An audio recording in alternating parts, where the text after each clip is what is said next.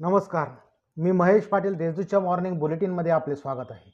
ऐकूया नंदुरबार जिल्ह्यातील ठळक घडामोडी.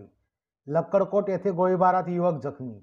महाराष्ट्र गुजरात सीमावर्ती भागात असलेल्या लक्कडकोट येथे गुजरात राज्यातून आलेल्या एका गाडीतून एकाने अचानक गोळीबार केल्याने एक जण किरकोळ जखमी झाला. यावेळी दोन राऊंड फायर झाल्याचे सांगण्यात आले. या घटनेमुळे परिसरात खळबळ उडाली आहे. मसावद येथे ललितोत्सव तब्बल चौदा वर्षानंतर साजरा. शतकीय परंपरा असलेला ललितोत्सव तब्बल चौदा वर्षानंतर मसावद येथे साजरा करण्यात आला. शतकापूर्वीपासून असलेल्या वरिष्ठ सहभागी कलाकार वृद्धापकाळाने कमी होत गेल्याने तब्बल चौदा वर्ष ललितोत्सव बंद होता. मात्र तरुणाईच्या इच्छाशक्तीच्या जोरावर यावर्षी साजरा करण्यात आला.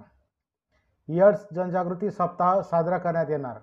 एड्स दिनानिमित्त दिनांक एक ते सात डिसेंबर पर्यंत महाराष्ट्र राज्य एड्स नियंत्रण संस्था व नवनिर्माण समाज हितार्थ संस्थेच्या पुढाकाराने एड्स जनजागृती सप्ताह साजरा करण्यात येणार आहे. नंदुरबार जिल्ह्यात अवकाळी पावसाची शक्यता. हवामान विभागाने सूचित केले आहे तसेच मध्य प्रदेशात मोठ्या प्रमाणावर अतिवृष्टी अथवा ढगफुटी होऊन तापी नदी पात्रातून मोठ्या प्रमाणात पाण्याचा येवा होऊ शकतो.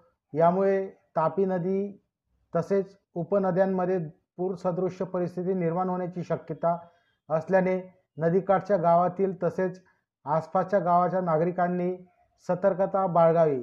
तसेच जिल्ह्याभरात अवकाळी पावसाची शक्यता प्रशासनाने व्यक्त केली आहे.